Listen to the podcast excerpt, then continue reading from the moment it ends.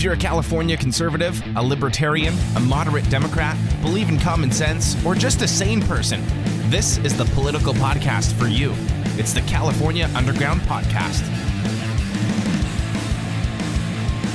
What's going on, everybody? Thanks for tuning in to another episode of California Underground. Tonight, it's as you can pull out the windows, like the match game. Is it the match game or the Hollywood Squares where everyone has one square? Uh, and this is the first ever Red Pill Roundtable. I'm joined by Natalie. If you've tuned into this program, you've seen her before and heard her talk about all her uh, trials and tribulations up there in Los Angeles behind enemy walls. yeah. Uh, Amanda, who's new to the show, uh, Natalie actually introduced me to her, and she is Daywalker Comedy. Um, if you don't already follow her, her stuff is fantastic. Uh, she just re- dropped a video about the, I, I guess it's like Marie Antoinette and that whole skit. I was like, this nails it in terms of the elites, and it's perfect.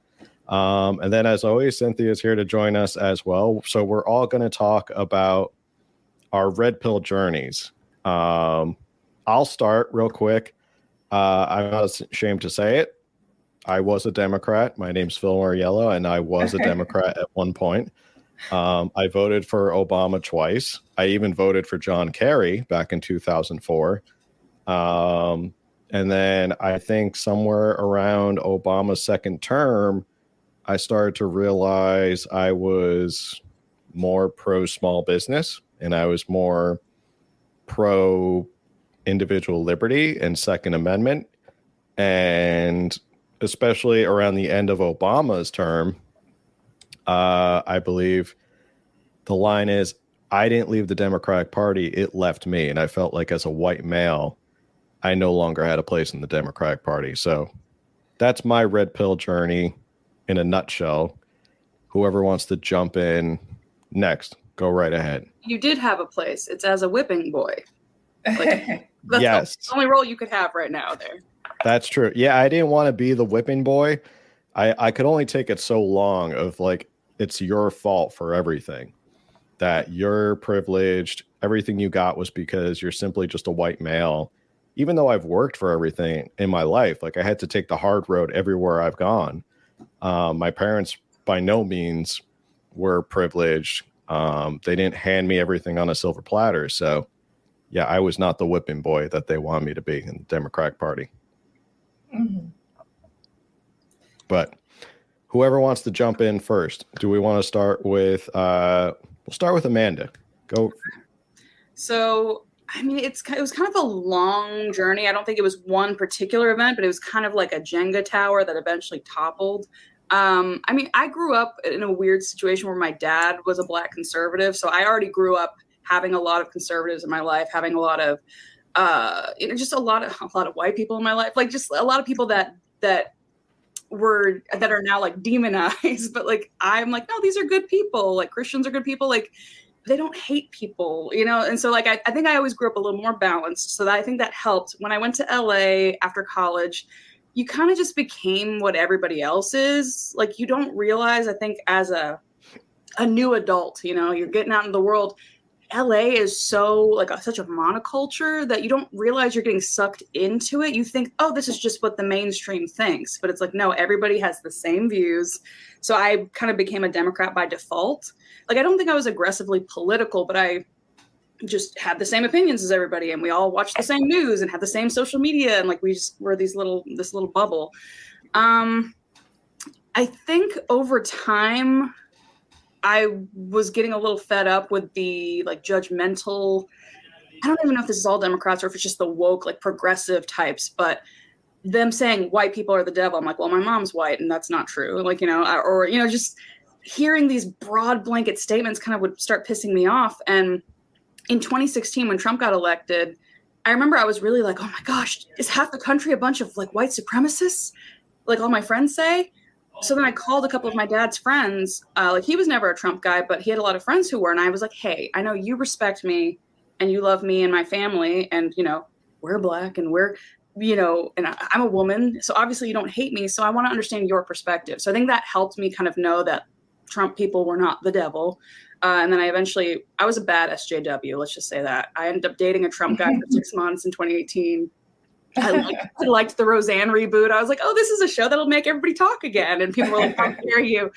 Um, but when I moved, I moved to Atlanta in 2018, and that helped me kind of get back into the real world and be like, oh, right, like people have differences of opinions. People have different, um, I don't know, like dif- different reasons for believing what they believe. And as Thomas Sowell says, like people can have honest reasons for disagreeing with you. It doesn't make them evil.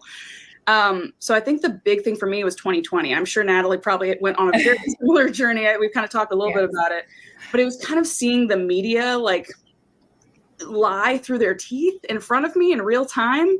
So it was first like the COVID stuff. The first two months of COVID, I was completely like, didn't leave my house. I believed everything. I was like, I'm going to be a good citizen. This will be over.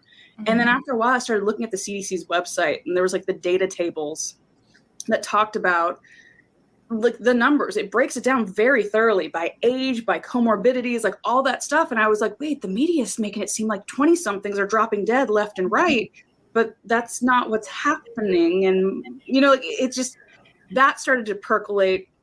It, it helped that i was sorry i'm going on really long but it's just it's kind of um, it it all led to, to, each thing. I was also quarantined with two very well meaning but very like white saviory type SJW people. Uh, they were like, and so they were always like, they had whatever opinion Twitter told them to have that day. So, you know, they didn't like Biden until he became the candidate. And suddenly they're like, I heard he has a stutter and that's why he says silly things. And so he say, you know, he raised his kids after his wife died. Like, yes, that's sad, but like, that's what you should do as a parent, you know, like, and then the BLM stuff kind of tipped it over the edge for me because I started seeing how they had no use for me if I didn't agree with the narrative. Mm-hmm. So when I started seeing Atlanta burning, and I'm like, yo, I'm not okay with this. Like, I'm fine with peaceful protests, but like, I'm seeing it on the local news. Don't lie to my face. That's not mm-hmm. happening. Mm-hmm. And my roommates were telling me, oh, you, you know, you don't get to tell black people how to be upset. Like, they can't help it. They've been oppressed. And I'm like, ew, you're infantilizing us. That's gross. And then they'd start demonizing me and calling me names. So I'd go into my room and I'd watch stuff just to piss them off. Like I'd turn on Fox News or I'd turn on or literally anybody who they said was bad. I'd watch Jordan Peterson and I started realizing I agreed with a lot of the stuff they said. And I started going down the rabbit hole. Mm-hmm. And then mm-hmm. after that point, I was like, oh, well, if the media is lying about everything, might as well completely wipe the slate clean and just be like, all right, let's let's see what else is out there and see the best arguments from each side. And that kind of sorry i went on too long but that's kind of my my journey my my my origin story uh, if you will. And it's still going you know every day i'm learning new things and growing and evolving and i hope i always do. Yes. Always be willing to change your mind. Yeah. What happened is is phil does everyone else not see phil? I don't see him either. Oh okay Prob- yeah, probably a technical difficulty, but okay. he'll be back in. But Natalie, why don't you go next? Yeah, sure. Um, similar to what Phil and Amanda said, um, but also like Amanda, it was basically 2020 for me. Um, I remember there was a time in Los Angeles in 2020 in the summer um, when we had a curfew because of peaceful protests on top of a lockdown that had been going on for several months and then had no end in sight, and then in fact would continue to go on for many more months. Um, like COVID just left Los Angeles uh, less than a week ago um, with the mask mandates dropping and all that. So it, it feels like it's really honestly gone on for two years straight here. Um, and yeah, in, in I was very uninformed, but called myself a Democrat before that. I voted for Obama at least once, maybe twice, or maybe I didn't vote the second time. And I drove 100 miles round trip to vote for Hillary Clinton because I was registered in the wrong county. And I think that's all I voted for. That, that I think I drove just to vote for her and also did not know about anything else on the ballot. Period. Um, and I was an actor for a long time and I was raised around all this and I bought into all of it. But like Amanda, I have people in my family who are Republican and voted for Trump, and I knew that everything that they were saying was wrong. Um, so there were people that I knew were not like what the media was saying, um, but I still heavily disagreed with my family because I hated Trump, but I didn't really know why. I could never really articulate it. And then, yeah, just being in that lockdown, losing my jobs, um, I need to work, which I know is surprising, and then being told that I uh, need to do like the racial work on top of being in a pandemic and losing both of my jobs overnight without warning, it just made me realize, kind of like what Phil was saying, that there maybe wasn't a place for me um, or any kind of pain that not only was I going through, but the entire nation was going through. Um, and I felt like I was kind of pushed out. And then I kind of did a complete 180 in terms of everything in my life, not just politically, what I value, what I want in life, um, what I believe. Um, I rediscovered God and all of that. So the more that I went down the rabbit hole and researched and spoke with people, the more I ended up uh, being conservative, which I know is not everyone's journey necessarily, but uh, yeah, it started with being pushed out of of the left. I feel, yeah. I like how you both uh, your red pill moments were very. There's a lot of similar like Genesis, but there's also some contrast. So it's really nice hearing all of that. Um, I would say for myself, I I kind of grew up in like an old school mentality where like, you know, you sit at the dinner table and you meet with people and you don't talk about like religion and politics. So I didn't grow up apolitical at all. Um, but I did grow up, I was raised conservatively and like grew up in the church and everything. Um, and then I went to um, undergraduate here. I went to University of California, San Diego. So people might know in San Diego as UCSD. So I went there and um, you know being apolitical and you go to a university especially here in california um, i happened to be in college during the infamous 2016 election and it was just so hard to like avoid that topic and I was actually also a residential advisor. And, you know, for those that aren't familiar with like the college culture and campus, um, you know, the curriculum and different things, if you're a residential advisor, um, you know they're the individuals on campus that are the people that you know in the dormitories and the apartments.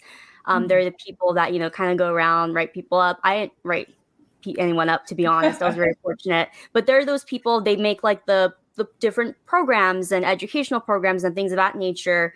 That being said, there's always like that component of like diversity and inclusion and social justice, things of that nature. So I remember, you know, going around doing trainings because there was a season of my life that I wanted to be in uh, student affairs. I was considering graduate schools, things of that nature. And then, you know, when I realized all these different things, just really wasn't my cup of tea.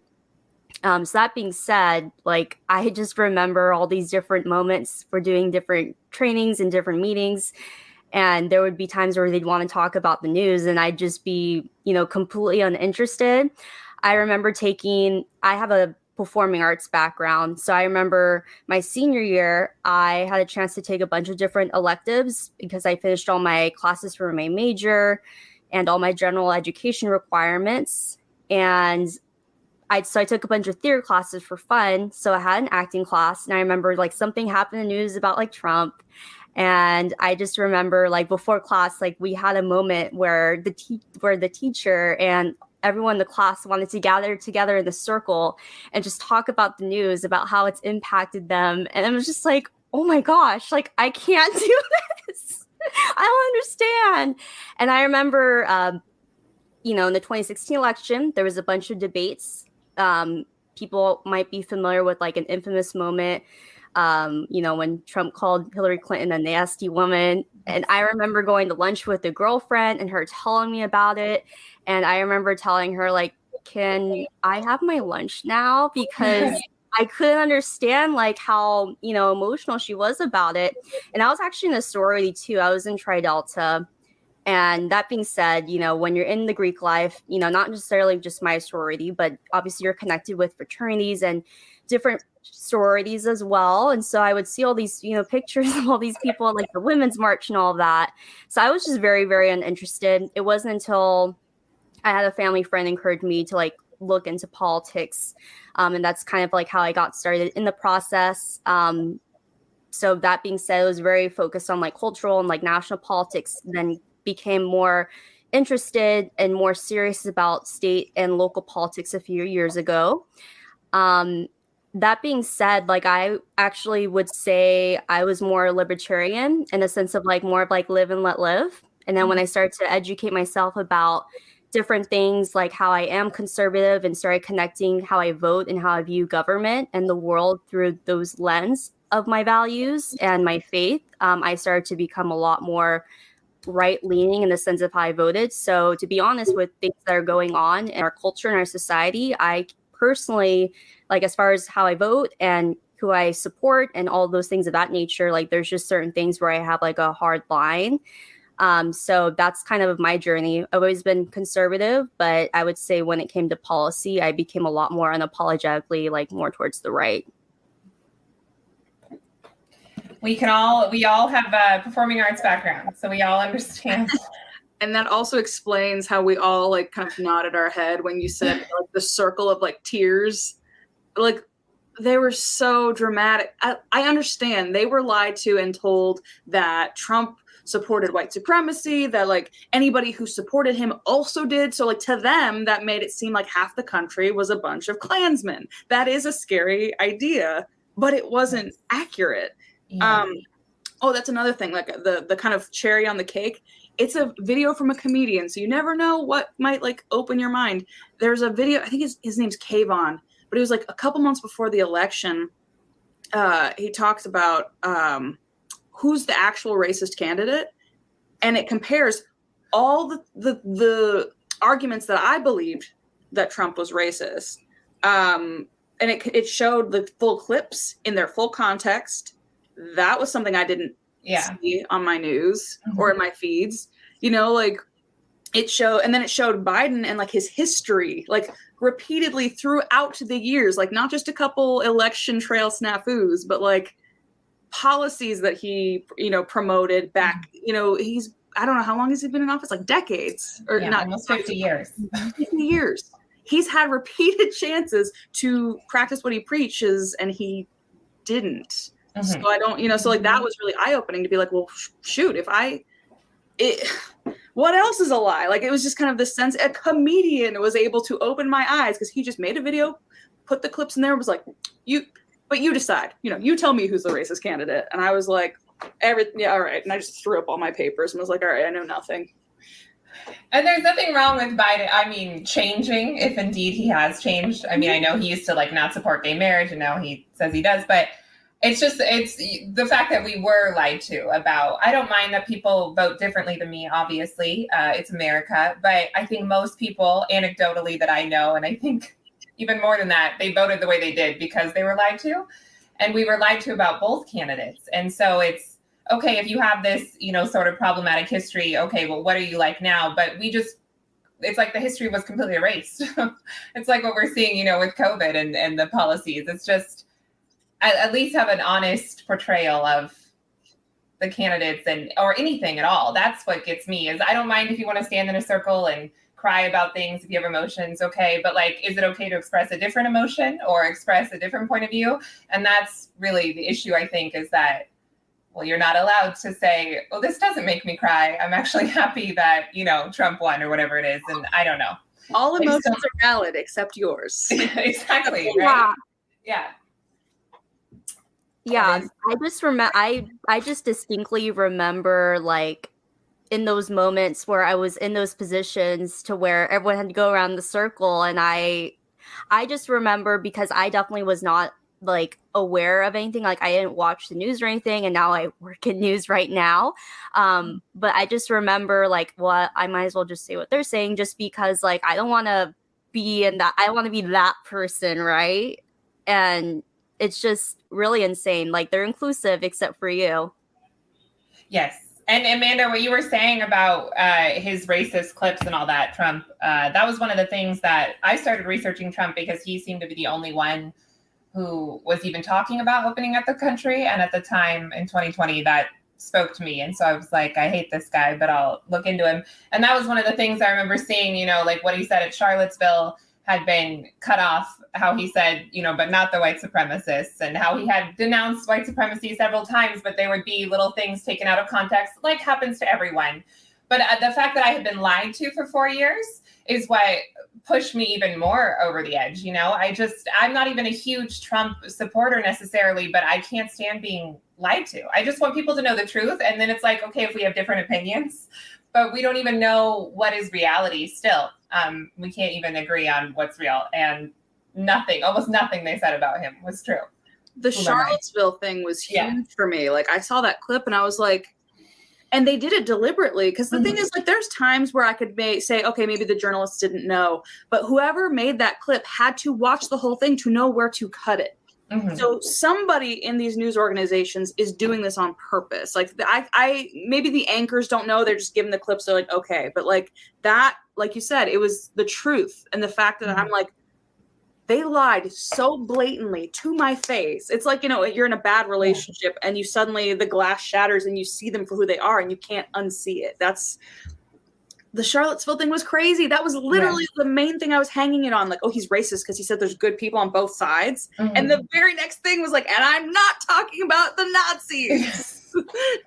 like, right, yeah, it's it, it was it was crazy. Um, I don't know. I have a, I have a follow up question. I want us to all spill the tea. Um, so you both mentioned that you both were maybe more liberal minded and like you obviously weren't you know aware of politics, but you would you quote unquote would class yourself as Democrats. So now that you guys gotten red pilled, like where where do you both say you are on the spectrum? Like, are you libertarian more? Are you registered independents? Are you conservative? Like where where are you both now as far as your evolution and your journey?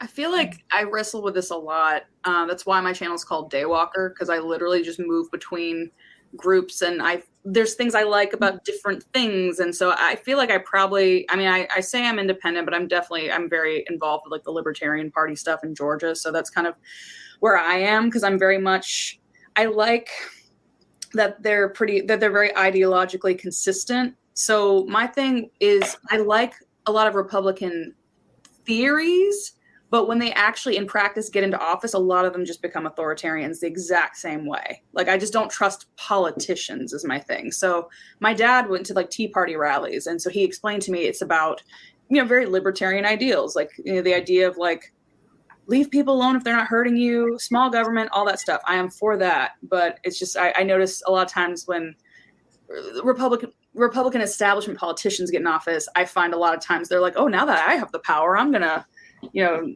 do stuff, and I'm like, no, that was not the reason we voted for you. So I don't know. I will probably vote. I don't see myself voting Democrat again and anytime soon until they get their stuff together. If they like, I just just leave me alone is my is my my mo if you're like their worldview requires my money it requires my time it requires my compliance it requires my obedience my worldview doesn't require anything from you other than you stay out of my business like i don't know so that's kind of where i am right now we'll see How about you, Natalie? Um, I value a lot of what libertarians have to say and offer. Um, I I think I lean more conservative. I don't identify Republican because I think actually I, I would say the party's weak um, as opposed to authoritarian, which I know is what right wing can fall into. Um, but I would say I think most of the party is just incredibly weak, and Democrats are doing willing to do whatever it takes, um, even be dirty and play dirty and republicans won't. I'm not saying that's that's good or bad. So i i have very little value in any almost any republican that we have uh, in office currently. Um, but yes the more that i i didn't set out to be conservative um, uh, but the more that i just sort of read and watched and immersed myself in this and then as i started speaking up and being a little more vocal i have discovered that i i am more conservative i also want to be left alone but there are some things um, like the pro-life issue that I, I feel we do need to step in um, so that we have some kind of civilized society. Um, but mostly after 2020 and 21, 21 and 2022, I do also want to be left alone, you know. Um, so somewhere in between libertarian and conservative, I guess I would say. Um, but I don't see myself ever voting Democrat. I don't. I don't know if there's any hope for that for the party. I I don't even know where they are anymore. The left has gone so left that I can't even see them anymore. It's crazy. yeah, I don't know. Yeah. no, I, I I, uh, agree too oh sorry go ahead Oh no, I was just gonna say um, I'm personally registered Republican. Um, I'm a, like a state party delegate, so I'm like a huge party girl. I help uh, with different campaigns locally and then in Mhm. California. Um, but that being said, I I'm personally a lot more critical of the GOP more so than the Democrat Party, mostly because since I am very active in my community and wanting to make it better and the party better, you know, I feel like you know iron sharpens iron. So the best way to do that is to you know be constructive and you know make sure you're doing your part to make it better too. Yeah. Um, so definitely what you both shared, you know, I can resonate with a, a lot of it as well because for me like for someone that wants to make it better make the image better and make the party better and the, my community better you know it's always helpful to make sure you reach across the aisle and kind of see you know their perspective and see what they Mhm. is because sometimes i feel like you know when you're a political nerd i think sometimes we lose sight of the fact that like um there's not many people that are like us like majority people like 99% of the time which is maybe like what all three of us were we weren't a, we were very apolitical we were not very aware um so that's kind of my whole thing um amanda you can go ahead Oh no, I just I I agree with Natalie too. Like we're I'm like I'm like some of the Republicans get too authoritarian, but then there are many who are very like it's it's it's the they're either too authoritarian or they just are like oh well we'll just let the Democrats have this one. Like it's just Yeah. like do something.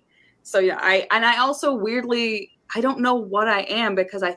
I, I identify with a lot of conservative thoughts. So when people say, "Oh, you're conservative," I'm like, "I guess, yeah." but then I'm also like, let people have weed, let people like leave people alone if they're not hurting you, you know. So Mhm. so I do tend to get along ideologically, I think, more with conservatives because they have more of an independence thing. And oh, that's another thing that kind of helped my red pill journey. Therapy. if you do therapy well, you know, like with a good therapist, they will guide you towards you know not being codependent which is something i felt very strongly when i was uh, a progressive was this sense of like i can't be okay until you guys you know make it safe for me or i can't like you're so focused on what everybody else is doing and you need everybody else to to behave a certain way or think a certain way or make you feel whatever Yeah. and therapy kind of helps you learn like to have a stable sense of self and that core that doesn't change regardless of what's happening around you Mhm. And that is something i will always i will always have that now. And it's so it feels so much better. I feel so much freer and happier now that i'm not worried about what they're doing. I mean i'll watch it and be like oh, oh boy. Like i'm not devastated. I'm not sitting in a circle crying about what they're doing and you know and um, That's a good point. Yeah. maybe maybe we should be crying about what they're doing. But it's just like I will always align more conservative on that stuff when it comes to like teach people how to fish. Stop teaching them how to rely on government to give them fish. Like that seems so dumb to me. Like freedom is is is financial freedom. It's freedom from like from needing you know, like I don't know, man. I'm really into the homesteading thing. Or I haven't Yeah. started it, but I've been watching a lot of YouTube videos. So I'm basically an expert and it's given me such a sense of freedom even just planning it out being like oh man like when the supply chain stuff goes up and down i'll have my eggs i'll have Right. my you know my honey i'll have my you know, like that is such a cool thing and i wish we would teach and lean into that more and say hey guys we know that you live in a food desert in the city. Let's build you a little you know gardening club or whatever like we should empower our communities. And i see conservatives more interested in doing that than the democrats which, which is i mean liberals whatever the labels are useless. Yes. And that is real freedom. You know i think uh it's something to aspire to.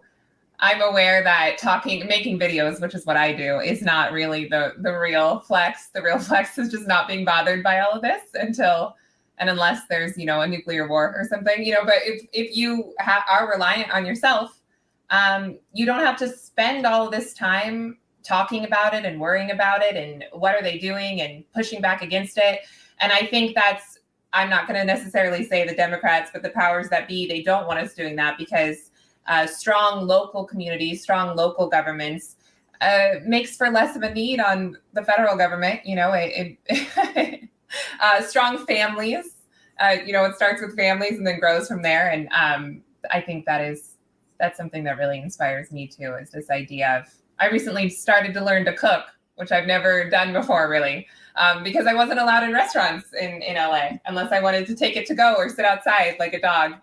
Um, so it inspired me to do that, and it's something I'm going to con- continue doing. And um, I hope to one day just not have to talk about all this. I've been awed by Natalie's journey. Like I she spoke out before it was cool. Like I just started my channel like uh, you know a couple months ago, but like Natalie was doing it. You were you started like what summer of 2020 like you were no i started last year around this time last year to be it fair felt, it felt I, and i remember like and i still haven't like quote unquote come out to like my facebook friends because most of it's most of it's actors and i'm just like oh, they're not gonna these are like one-on-one conversations i need to have but like mm-hmm. you were doing it and i was so impressed by you and just and you're you had such um a lot of i find that some conservative commentators and, and obviously on the left too but can be a little confrontational and being like us against them and pitting people against each other. And you had this like olive branch mentality of like hey i have a question. Like can we talk about this? And you had this really graceful thoughtful way of bringing things up. So it was just it was really inspiring to me. And the fact that you were honest you're like yeah i've had a lot of people unfriend me. I've had people call me names and you were honest, but it didn't stop you. And that to me is bravery when you know the consequences and you push forward anyway. Versus being stupid and just being like, I don't know what the consequences are. I'm going to do it. You know. I had a follow up question, kind of picking back off of that, um, because to be honest, I've been in that scenario as well. So I'll share a little bit myself too. But I'm definitely curious about your both stories. Like when you went through your political journey, like you can you know share what you feel comfortable with or what you don't feel comfortable with but did you lose friends? Like how did your family react? How did your acquaintances react? Did you have people unfollow you? Like i think people would like to know that because i think you know we're gonna have people listen to this podcast and i think they're gonna be going on their journey or maybe mm-hmm. it could inspire them but i think pe- it would behoove people to kind of consider like when you're evolving as a human being like there's people that not that they not that they leave you, but they just choose not to go with you. Um, mm-hmm. So, what was your guys' experiences with like dealing with the people around you and your journeys? Well, first off, I'll say thank you to Amanda. That was very that makes me feel very it warms my heart. Um, but to be honest, uh, I think it was easier for me uh, than maybe some people because I didn't really have a lot to lose. Um, I did not have friends, you know, to be honest. Like I really I had been an actor and I had already quit it before COVID happened um, for several reasons. One of which was uh, sort of just all the wokeness and acting and that kind of thing, but other reasons beyond that. It's not all of that. Um, and I was very lost in life in general. And so, in many ways, the lockdown was beneficial for me. I'm not going to sugarcoat anything. I think it was horrible. Um, but without all of that happening, I wouldn't be where I am now. And I think I would still just sort of be lost and waiting tables and I was no longer allowed to wait tables for better or worse. So I was forced to move into something else. And I did not have a lot of relationships to lose. Um, so, and I didn't have a career to lose. I was no longer actively auditioning.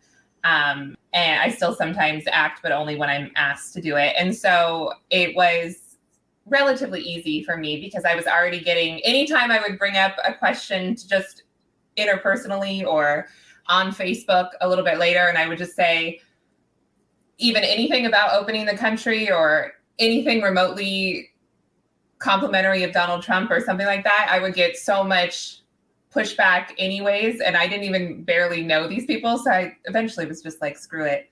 I'm going to make a channel about it. And if someone watches, that's great. If they don't, that's fine too. But um, I think it would be so much harder if you maybe are worried about losing a lot. And I know that's part of the the challenge um, right now. And I don't really know what the answer is, all I can say is I have never once really regretted it. Um, it's I, I don't think it's like a brave thing to do, but it's been challenging in many ways. I've gotten a lot of hateful messages. I still do. Um, but the positive outweighs the benefit or the negative, in my opinion, 100%. And I feel so much more purposeful now than I've ever felt in my life. Um, and that's just for me, and not that acting is not purposeful, but um, I feel a strong sense of like why I get up every morning and the community that welcomes you is is so much bigger than the people who hate you because all of a sudden they know you voted away they don't like, even though you're the same person and you have the same heart and the same essence. But yeah. I, I second that. Uh, as horrible as the last two years were, I don't. I mean, maybe I would have been red pilled eventually, but I think it was like a crucible. Like it needed to happen. Mm-hmm. It needed to be such a crazy piling on of events for me to finally like just snap and be like, because if you had told me like two years ago that I'd be mostly hanging out in conservative spaces or libertarian spaces and be like, get the government off my lawn. I don't need, I don't, we don't, I don't like socialism. You know, like I would have been like, you're crazy. Mm-hmm. So um, I think even in like what early, was it early 2020? Was it the primaries? I think I still had vote. I voted for like Elizabeth Warren or something like that because I'm like, she's a woman. Like I was that. So like the, the fact that like in a year it went from there to like being like be ungovernable. Pew, pew, pew. Oh, sorry, blur, blur that out. that was my one use of the f bomb. Um, well, you can't. I guess the audio for the podcast they can't see, but I made a gesture. Um, but yeah, the I just went off on a tangent. What was the question? Oh no, I was curious. Like you know, depending on how comfortable and how much you want to share, like when you got red pilled, and even you know as you're still evolving as a human being, like did you, how was your family's reactions or friends? Because usually stereotypically, but it's very real. Like when people change their values and their political affiliations, they lose friends and they lose family. They have people and follow you. So, you know, I was curious, you know, because there's people that would be listening and, you know, maybe they want to come out as conservative or they, you know, or have a feel or they want to vote differently. Like it's very real, like online and then also offline too. So I was curious mm-hmm. if you had, you know, your experiences about it. I probably will have more stories in about six months. Um, like if Daywalker comedy starts to get more popular and like it's going my, to. If my friends see it, or so I have a career as an actor on another mm-hmm. account, and I'm kind of trying to see how long I can like have these two parallel. I'm just fascinated by this idea that I could have this like where I'm like making what I actually want to make and saying what I actually want to say, and then over here being like this is my actor face. But the thing is, I don't really post on the other one because it's not fun for me to have to be mm-hmm. censored. This is more fun. Like I like on here that I can share memes that that align with my political views. I have to. I don't have to be afraid, like on Facebook, that my actor friends will see it. So I, I, I think I have not gotten to the point where Natalie is yet. So like I'm putting my stuff out there, but it's still kind of safe because it's like you know less than 100 followers so far. So I'm like, I can be cheeky. But the moment somebody on Twitter sees it and then they share it with whatever and then they tell my employers, I'm very curious to see how I'll feel then. I know I will not regret it because I had to have these thoughts. I had to think long and hard. Like, if they find out, they do not treat uh, conservatives or non lefties very well in Hollywood. Mm-hmm. I've met uh, you know, I go to like fan conventions and stuff, and I get to like sign autographs and take photos with people. And in the green room, I get to meet some really cool um, actors from all over this you know you, you meet like wrestlers you meet like tv stars movie stars and in the green room i'll have conversations with people and there's some who are more open about it but there's some who you would not suspect are conservative or whatever but they're like i have a house i got kids i gotta feed i can't so it's just like i get it like I, I get it but at the same time i think it's like natalie said i actually didn't i don't think i had as many strong friendships as i thought um because now I'm like, oh man, like my friends I've made now, I can actually speak around. Like I didn't realize, you know, again, therapy helps. Um, I didn't realize that it's not a healthy friendship when you have to walk on eggshells. You know, like healthy friendships, you can talk to people and disagree, and they'll still, like Natalie said, they'll still be like, oh, well, you're still the same, Amanda. Like, I might not agree with you here, but I know you have a good heart. And the people I was surrounding myself with, I don't know if it's because they are mostly actors or mostly LA people or a combination of both, but there's a specific brand of like, oh my God, I love you. You're one of us. But then the moment you don't think like them, I've seen them shut down the thing like to other people. So I'm sure they'll do that to me. So I've been kind of spending the last year before I felt comfortable speaking out, building up my own friend groups and finding like meetup groups and like really like having like a soft place to land so that if the rug does get pulled out from under me, and I'm sure it will, it won't hurt anymore because I'll have my people. Um, so yeah, I'm that was a tangent, but yeah. And I think I think eventually everyone will have to speak up who's a little bit right of center or center. Um, it doesn't have to look the same way. You know, I've chosen to make it like the forefront of my life for better or worse. And I, I still don't really understand politics. Um, but it doesn't have to look like being conservative or making videos. But unless things really get absolutely terrible or we move into like a utopia this is becoming so pervasive the wokeness and it's in your job and it's in your kids schools and it's everywhere eventually i think we all are going to have to you know so uh, to someone who maybe maybe not in this audience but to someone who's hearing us talk they might think we're making a big deal out of nothing like oh is talking about this but it it affects your life and it affected my life in 2022 and so many or 2020 and so many people's and it's still been affecting it for the last few years. I think unfortunately things are going to get more challenging um, with the economy and all that. All of us are going to be affected and so eventually not that i feel we all have to draw these lines in the sand and i'm over here and you're over there but i think everyone will have to kind of have this conversation and speak about you know what they that they don't follow the pack because we're all being told to follow the pack right now. And I don't know. Hey Phil, we are just going around and you know talking about. I was I, I, was miss? curious.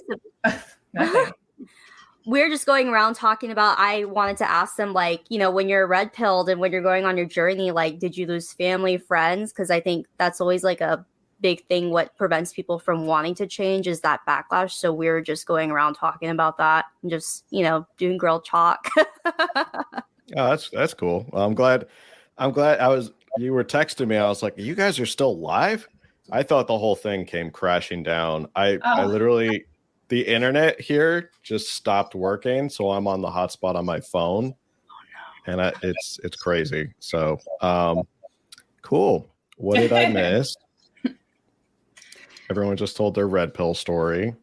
Yeah, we were talking about um I I was curious and I followed up with them and asked them like, you know, so they affiliated they were apolitical but had more liberal democrat leanings and so I was curious like as you got red pilled like where are you in your journey like are you conservative are you libertarian are you independent so I was curious about that and then we were also you know, I'd ask them like, "Oh, did you lose friends or family?" Um, so, and then I said I didn't have any friends, so oh. that was it. Okay, that's okay. Well, I'll let you keep. Don't let me stop you. You guys no, sound like you're, think... you're chatting. I'll just hop in. we had reached a, a breaking point, I think yeah. If anyone, I just looked at the comment section. If anyone has comments or questions, feel free to put them in. Lauren Springer, shout out to you. He's the San Diego Libertarian Party chair, Libertarian for the win. Robert Massey, Tea Party R, we're true conservatives. Most Republicans are RINOs, Uniparty with an R in front of their names. Shout out to Camille. Robert Massey, freedom, individual rights and responsibility versus safety and independence. Amen. Um, Amanda, Lauren said, look up Shane Hazel and his Radical podcast. He's running for Georgia governor. Also, oh, look into the Mises Caucus, a slightly more conservative wing of the Libertarian Party that's guiding exciting changes in the party. I, I'm I, I, I, was gonna say friends with Shane. We've met a couple times. Uh, he invited me up to his house to come shooting, so like that's fun. I'm like, oh, libertarians are more fun than uh, lefties. he's like, yeah, come to my property. We'll just shoot guns. Okay. So that's uh, gonna happen once. And I am in the Mises. Uh, we're in like the Discord server. Those are the they're. If you want to talk to smart people hang out with Mises people. They have it's weird because they have mm-hmm. a weird reputation because the LP, so the Libertarian Party, it has like a different stance than libertarians are one of the most like disorganized but interesting groups of people because it's like herding chickens. It's a bunch of independent minded people being like, you're a bootlicker, no, you're a statist, blah blah blah. But the LP tends to be more of like the political or libertarian party like party party is more like well uh, we we take the you know toe the line and like i think jo jorgensen even said something about the anti-racist thing. She's like it's not enough to be she quoted the ibram kendi quote of it's not enough to be you know anti or not racist you must be anti-racist and we're all like ugh.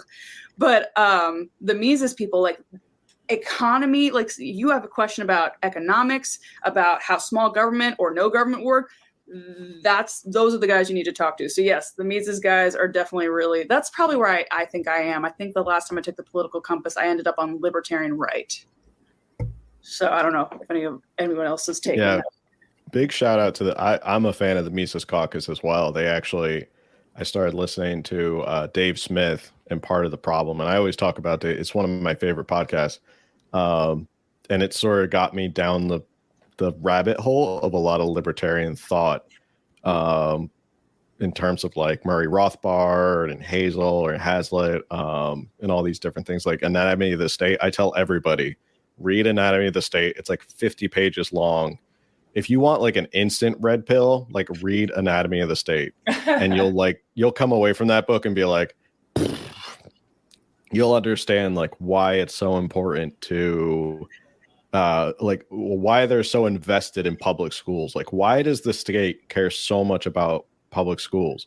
Well because if they have public schools they can teach the kids to be good little civil servants. And then once they're good little civil servants they go on to be good little like sheep for the rest of their lives to the government. So they have a vested interest in public schools public universities all that stuff. Um but yeah how No, do you there's a spell that? Mises. M- it's it's m-i-s Yes. s-e-s yeah And ludwig sorry, von mises I didn't mean to interrupt, but I just I agree very much with what you said. With um, they they and they say oh budget cuts, but they cut the classes that were more important. Class schools don't teach like finance anymore. They don't teach home ec anymore. Like they those are the things you need to know. Like you need to know like hey how do when I get a paycheck how do I invest it to be able to whatever you know how do I build generational wealth? How do I save up to buy a home? Like there's they think somehow like teaching us like I don't know like the, I think California, you can you can correct me if I'm wrong, but I think they just passed something that's like an ethnic studies requirement in high schools now in California that you have to do in order to graduate. Like, why is that more important than teaching people how to live in the real world? Mhm. And you're right, it's because they don't want you to be able to do it on your own. That's correct. They did pass Yeah. in the state legislature, and Gavin Newsom did sign it into law. So here's a question. I don't know if you guys covered this already, but here's a question Uh-huh. for uh for you guys. When after post red pill, were there things that occurred in your life that you were kind of like, huh, okay, that's not as different or as scary as I thought it was or I was made out to be? Like when Amanda said, Oh, I went up and hung out with this guy and went shooting. That always seems to be like a big red pill moment for people when they're like, I'm against guns. I don't want to shoot. Like even my wife was like, "Oh, I I, I don't like guns. I don't want to shoot." And then she went shooting for the first time, and now she loves it. Like she's just all about shooting. She has two of her own guns. Um, so were there any moments like that for you where you were like, "Huh, was I being like manipulated or gaslit to believe these things are bad when they're not really that bad?" I think Natalie should go first because I've been talking a lot. But yes, I have an answer. For Natalie, it was steak is pretty good. It's delicious. yeah, I did. I did uh, start eating meat, and then I started only eating meat for a time last summer, and that was the whole thing. Um, I did start shooting guns, and I love it. Um, and I was always someone who didn't know anything about guns and just thought we shouldn't have them. Um, I think I, I the main thing that stands out to me is just uh, talking about it, talking about my opinions online, and having strangers hate me is not as bad as I thought it was going to be. Um, that's the only thing. Other than that, I don't know. Maybe once I move out of California, finally, I'll say, "Oh, that's not as scary as I thought it would be." Hopefully, soon. So you Um, are you're going. I mean, I would like to. I want to. I I, I, can't, I have to. I've At least out of LA. I've been like telling her like like I, we have this little group thread with some LA people and I'm like y'all just leave. I don't I I, I know that's the coward's way out but just bail. I don't know what to tell you. They're not let them go down with their ship. Come come to Georgia, come to Tennessee, come to well I don't know, don't come to Georgia cuz we might have Stacey Abrams in a year or so, but uh anyway. Um the answer to your question was what was the question again? I had it and I Was forgot. there anything that you surprised you about? Yeah. So, like you said, realizing that, like, oh, having people not like your opinions or you is not the end of the world. I mean, maybe it'll hit differently when it's my close friends or whatever. I did have a friend who I never would have expected this from, but I said something very innocuous, like, hey, I don't think the lockdowns are that effective. The, granted, this was while she was in the heat of it. It was like early 2021, like January. So I'm sure it probably wasn't the time because she lived in LA. So for her to try and like open her eyes would have made her realize she's living in an oppressive regime. And I don't think she was ready to handle that at that moment. You know, so she had to like attack me in order to keep her illusions safe. But Hmm. she's just like, she went off on me for like 45 minutes and I should have hung up, but like I said, I'm in therapy for a reason. I was like, oh well, I have to, I have to keep, I have to keep talking to her because she's my friend. It's like I should have just been like, bye. But anyway, um, but yes, the gun thing. I never had a gun, and I never thought I would own one. And then, unfortunately, a, a woman was kidnapped on my street, like four houses down from me. A guy followed her home from the gas station when she came home from work. She was a bartender, and uh, he kidnapped her and killed her. And I remember feeling so helpless because I live alone, and I'm just like what do I do? And I didn't realize that guns, that you know, be responsible. They are things that can kill people, but they are also an equalizer. And that was never something on the left they ever they never presented that argument. They're just like, you know, men shouldn't attack women or men shouldn't whatever. It's like, well, we don't live in a world that's perfect. Like, yes, obviously nobody should kidnap or kill or harm anybody, but we live in a world where people do that. So what are you going to do?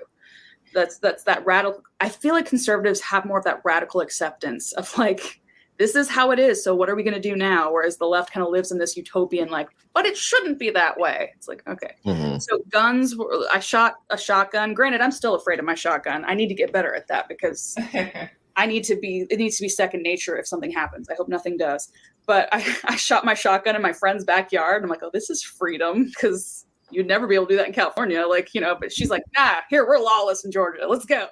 Um, so yes, yes, guns right equals women's rights. Like I never put that together. And I'm so glad I did because now I'm like training to get my um I guess you don't need to train, but I am I want to be responsible. I want to be able to handle it properly. So I'm gonna get my concealed carry permit. I want to get a handgun. I don't know if I really am gonna carry it around yet because I'm very clumsy and I'm I don't know. I feel like I need to other people if I'm like carrying it in my bag and I'm like, whoop. So, but anyway, uh, so guns. Oh, uh, Jordan Peterson or anybody that the re- that the left. when That's I like right. got red pilled and like my roommates were pissing me off, I literally was finding anybody they said was a problem and I was looking them up.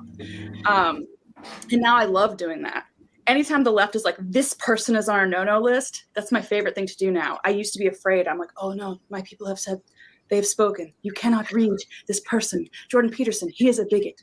This person, they're a bigot. This black person, they are white supremacists. Don't question it. You know, and it's, so it's just like now that's like one of my favorite pastimes. Like, all right, let's see what they actually said. Uh, right. every, mm-hmm. every once in a while, it's an actual Nazi, but for the most part, it's reasonable people saying common sense things. If it's Nick Fuentes, then yeah, it's an, an it's an actual Nazi. Oh, it actually is. Okay, I wasn't sure if that was spin or not. no, no. Nick Fuentes. If someone says, "Oh, you should check out Nick Fuentes," don't check out Nick Fuentes. He's a horrible okay. human being. He's not a red pill moment. He's just he's a bad person. Even with the last name Fuentes, I assumed he was like Latino or something. That you know, he gets away with that because he's like, "Oh, I'm I'm actually Latino," and people are like, "He can't be a white supremacist. His last name's Fuentes." But he's he said awful things like interracial marriages are weakening the white race and stuff like that. And so, okay. yeah, I appreciate. So that's one. that's one. If your friends are like Nick Fuentes is garbage, just stay away from Nick Fuentes. I um, had a but there's plenty of I had a follow up question from like earlier in the conversation. Um, I when I was asking them about like their evolutions about where they are now. Um, what was interesting from both of them, they talked about because we're on the topic of the right wing. Um, you guys talked about how like there's some Republicans that um, you know are authoritarian. Like I was curious as a Republican, like are there people on the right that you like or don't like? Um, I'm definitely very curious about that. Mm. I'm like now, like I've said all that stuff, and now I can't even think of them. I feel like it's more like certain policies I don't like, um, but I'll have to think. do you have anybody, Natalie, that you like particularly like?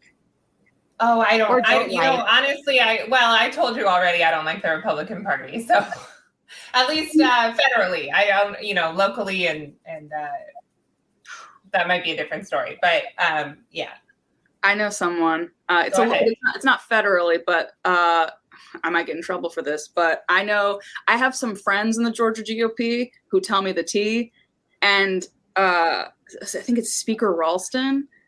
He does some dirty stuff, and I do not like. Like he literally crushed a school choice bill because he got his fifis hurt. you know, like because there was like a yeah, yeah, I remember that. I was very upset about it. I dragged him through the mud with Corey DeAngelis online. Um, what I think is interesting, um, so education for me is the number one public policy I care about, and so what I think is interesting and why I one thing I call out the Republican Party and the GOP on is you know, even in like some of these red states, to be honest with you, because they're so used to having that one party rule mm-hmm. um, and they're complicit and they're tied to special interest. Um, I feel like they get complacent. They don't have those checks and balances. So there are actually some Republicans that, believe it or not, um, so for me, like one big thing about the Republican Party that I always try to rail on is we're supposed to be the party of quote unquote family and morals.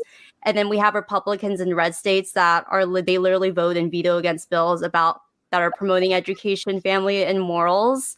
Um, and it's interesting because it's like the federal is corrupt, in my opinion. Like Washington D.C. is pretty broken. I don't know why people talk about fighting and trying to change it. But statewide, I think is interesting, especially when you look at these state legislatures. It's pretty like insane to me. Even like the red states, you would think because they always talk about like moving, but there's some there's some there's a lot of Republicans that are not very great in my opinion too. Yeah. And I think part of the reason it's hard for me to answer your question, Cynthia, is that you know way more than me. When you were talking about being a political nerd earlier, I was like, I'm not. I feel sometimes out of my depth in politics um, since I'm so new to all of it and it's so much to keep up with. And I can understand why the average person is just like, I'm going to read a headline and follow that because it's it's overwhelming sometimes. And I don't necessarily consider myself someone who's very knowledgeable in this. I just I just have questions. and I want answers, you know, and so I started asking them online, but I don't really necessarily know anything about anything other than my own experience. So is Rand Paul? I mean, I know he's a libertarian, but is he officially a Republican? Because if so, then I like him too. He's officially a Republican, but he's part of he's part of what they call the the Freedom Caucus. Okay. Which is like a bunch of different people who are like Thomas Massie Thomas is Massie. a libertarian. Um, Justin Amash is a libertarian, but he's a Republican. Um, but they're they ran as Republicans. There's a whole mm. debate in the Libertarian Party as to whether you should run as a Republican but ro- govern as a Libertarian. Mm. Um, because I mean, it is it's an uphill battle. Like libertarian, the party is probably never going to get the majority, especially because the Democrats and Republicans kind of conspire together to restrict ballot access. Like I think we have a uh, lawsuit in the Georgia, I believe in the Georgia courts right now, like trying to because they, they put these like ridiculous hurdles that no third party candidate or independent candidate can can surpass just to get on the ballot and that's un-american and undemocratic so yeah, I think Larry Elder calls Republicans. I think is the the Republicans. Okay, yeah, something like that. Um, I feel like oh, there was a question at the bottom. Are we allowed to answer that? Yeah, yeah, yeah that's why I just put it up there so you guys could. do you want to address it or? so just tell Robert we're going to ignore you. We don't care about your question. No, I, I, like that people are engaged. I didn't, I forgot that it was live. I was like, oh, we have comments. People are seeing this. Uh, I don't know what the question means. It, does it mean do you think he's sexist, or I'm not sure what it means. That was that was the, t- the it was like he was the the the slander that was kind of thrown his way was that he was racist, homophobic, transphobic, sexist, all that stuff. Yeah, the sexism stuff. I feel like he's kind of a product of his generation. Like, there's definitely stuff that I'm like, oh, that's gross. And honestly, like I, I with I learned that you don't need to want to date your politicians. No. You know, like Obama was this smooth talking, charming guy, and everybody's like, "Oh, I could grab a beer with him." But like, is that really the criteria we should be using to pick our mm-hmm. candidates? Is oh, I like them. Like even now, I would totally get a beer with Obama. I don't agree with him on anything, but he seems like a cool dude, like personally. Whereas Trump is pretty boorish. Like I would say, like he's not he he's there's been enough stories where I'm like, uh, he probably is kind of a grabby, grabby, you know, whatever. And that's not somebody I would necessarily want to hang out with or let my kids be around. I don't have kids, but if I did, I'd be like, no, don't. Actually, no, that sounds weird. That sounds like I'm calling him a something I don't want to get you like demonetized or whatever. So I won't say it. But like, no, he. I think he's just a project of his product of his generation. Like, you know, you got those old timey people who like say, "Hey, sweetheart," and they, you know, slap you on the butt and you're like, don't don't do that. But I'll that's like uh there's I don't know if you ever watched the old Sean Connery uh, James Bond's. I think it's uh, Goldmember. Um, is it Goldmember? Oh no, that's the Austin Powers. It's Goldfinger. Is the actual. I'm getting Austin Powers and but Goldfinger is the the movie, and it's like one of the first scenes. He's at the pool, and he's with this you know blonde girl in a bikini, and he has to talk to this guy, and he's like, he's like, all right, I'll see you later, sweetie. Man talk, and he like gives her a nice slap on the ass, and I'm like, that would not fly in today's movies, but okay, this was the '60s. Um, I don't know where I was going with that, but yeah, I, I could see that. Like with with Trump is like he's an East Coast guy. He's you know, he's a New York guy, and like you say, he's a product of his his time, I guess. So and like it doesn't mean it's necessarily okay in the sense like there were things that were products of their time that were like like hey let's stop doing that for a reason but i don't think that all the stuff he did policy wise to me outshadows any of that stuff Yes. you know like i said i don't have to want to you know hang out with him or or whatever like he did so much and this might be like a tangent but i just really feel very strongly because i want to free i want to free the black community. And i hate i hate even saying black community because it's this idea that somehow everybody thinks the same and moves the same but that's kind of what the mm-hmm. democrats have told them. They've kind of brainwashed them into thinking that somehow they are on their side but i'm like they completely did not mention anything about how trump passed the you know was it the first steps um bill the, the prison the Mhm. prison reform thing where it got like it got rid of like a lot of stuff that biden you know and his uh, was it the tough on crime bill put in place like of- 90, 94 92 crime yeah, bill, like The, the the tough on crime bill in like the mid '90s or whatever, like that added what is it like the three three strikes rule, where like it didn't matter what the third offense was. There's a guy in prison now who st- stole nine dollars, but because it was his third offense, he's been in there for his whole life. Like stuff like that, that's ridiculous.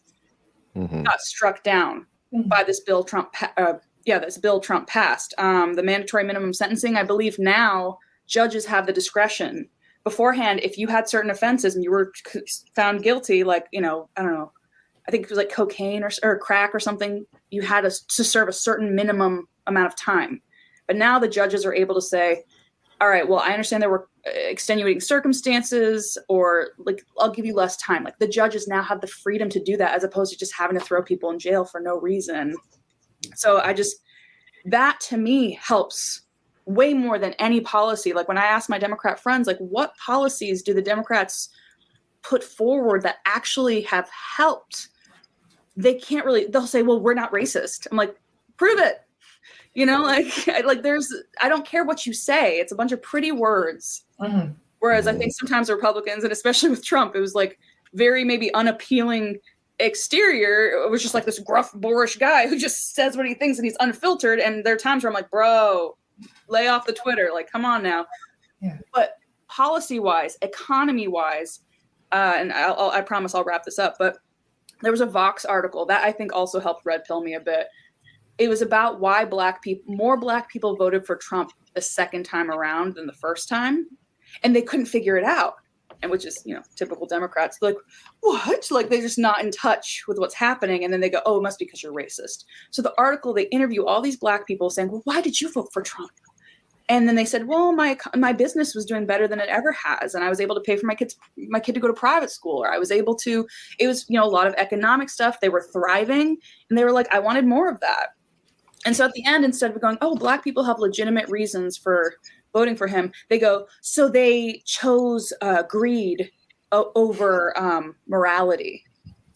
And I remember being like, "Who the?" I'm not going to use the word because I've, I've, I've already sworn earlier, but like who do you think you are?